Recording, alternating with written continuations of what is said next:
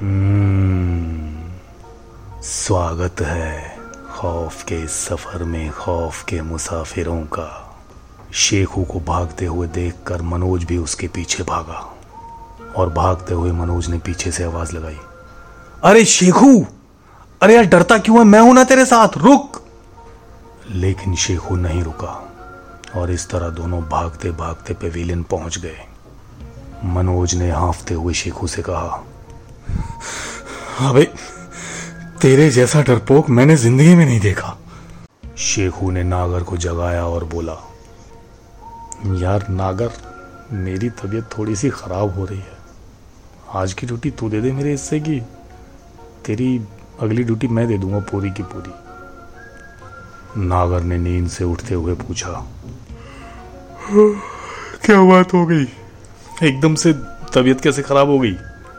इस बातचीत का शोर सुन के कमांडर भी जाग गया और पूछने लगा कि, क्या हुआ? और शेखू, इतना घबराया हुआ क्यों है तू? और अभी तो टाइम पौने तीन ही हुआ है। अगली शिफ्ट को क्यों जगा रहे हो? ये सुनकर शेखू ने जवाब दिया, सर, मेरी तबीयत खराब हो रही है। कमांडर ने पूछा, तबीयत? क्या हुआ तबीयत को? शेखू ने कहा सर मुझे लग रहा है मुझे मुझे बुखार आने वाला है। शेखू की बात सुनकर कमांडर ने शेखू का हाथ पकड़ा और चेक किया और बोला टेम्परेचर तो एकदम नॉर्मल है तेरा? और साथ ही मनोज की तरफ़ देखते हुए भी बोला और ये तुम दोनों को इतना पसीना क्यों आ रहा है? कहीं से भाग के आ रहे हो क्या? शेखू कोई जवाब नहीं दे पाया। तो कमांडर ने मनोज से पूछा, मनोज, तू बता क्या हुआ अचानक? और मनोज ने थोड़ा मुस्कुराते हुए सारा किस्सा बयान कर दिया। मनोज की ऐसी बातें सुनकर नागर भी घबरा गया और बोला, मैं नहीं दूँगा ड्यूटी। मैं ड्यूटी अपने टाइम पे दूँगा, हा? मैं नहीं दूँगा ड्यूटी। शेखू बहुत ज़्यादा डरा हुआ था। उसी डर की वजह से वो चिल्ला के बोला, सर, मैं भी ड्यूटी नहीं दूँगा। मुझे कुछ हो जाएगा। शेखू की बात सुनकर नागर बोला, मैं कुछ नहीं जानता, हा? तेरी ड्यूटी है, तेरी शिफ्ट है। तू दे। मैं मैं नहीं दूँगा, बिल्कुल भी नहीं दूँगा। और शेखू और नागर के बीच कहा सुनी होने लगी। ये देखकर कमांडर ने दोनों को कमांड किया। सावधान! कमांड सुनते ही दोनों के दोनों सावधान मुद्रा में खड़े हो गए। कमांडर ने नागर से कहा, नागर, तू एक काम कर, आज तू अपनी ड्यूटी और इसकी ड्यूटी दोनों दे दे। मैं तेरे प्लाटून कमांडर से बात करके तेरी नेक्स्ट वीक की ड्यूटी हटवा दूँगा, ठीक है? चलो काम खत्म। तू सो जा।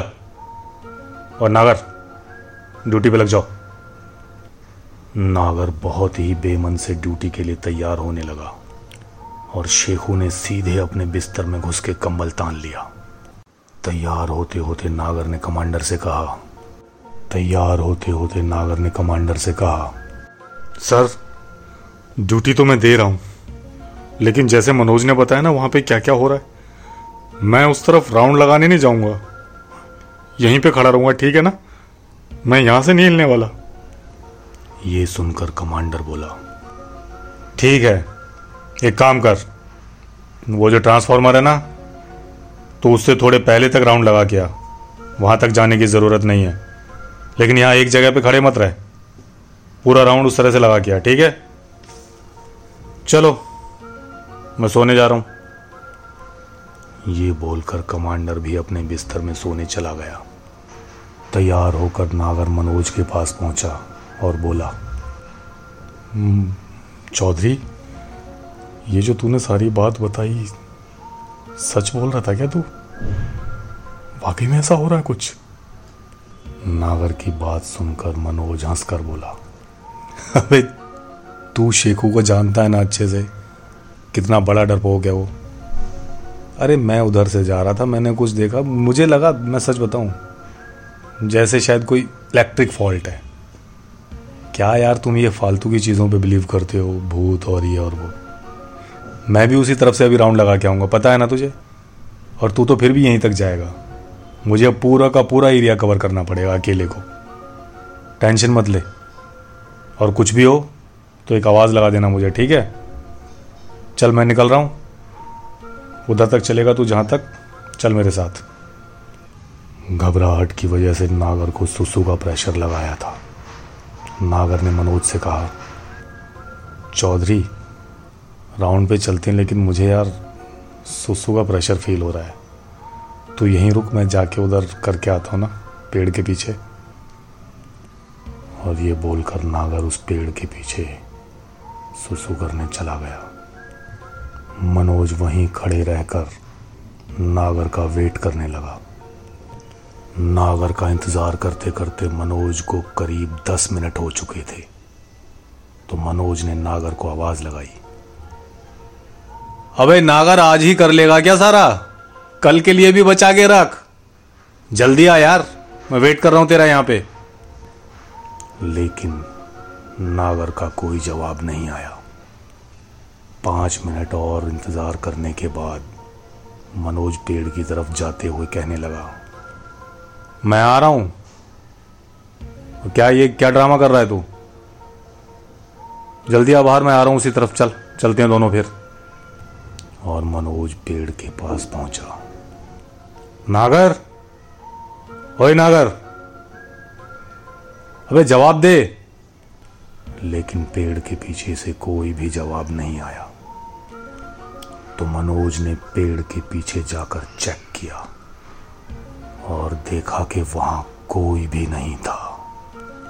उस पेड़ के बारे में मनोज बताता है कि वो एक बरगद का बहुत बड़ा पेड़ था और वो लैब और उस क्वार्टर के बीचों बीच पड़ता था।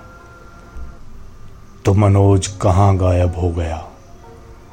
जानने के लिए कहानी का अगला भाग ध्यान से सुने अगले एपिसोड में।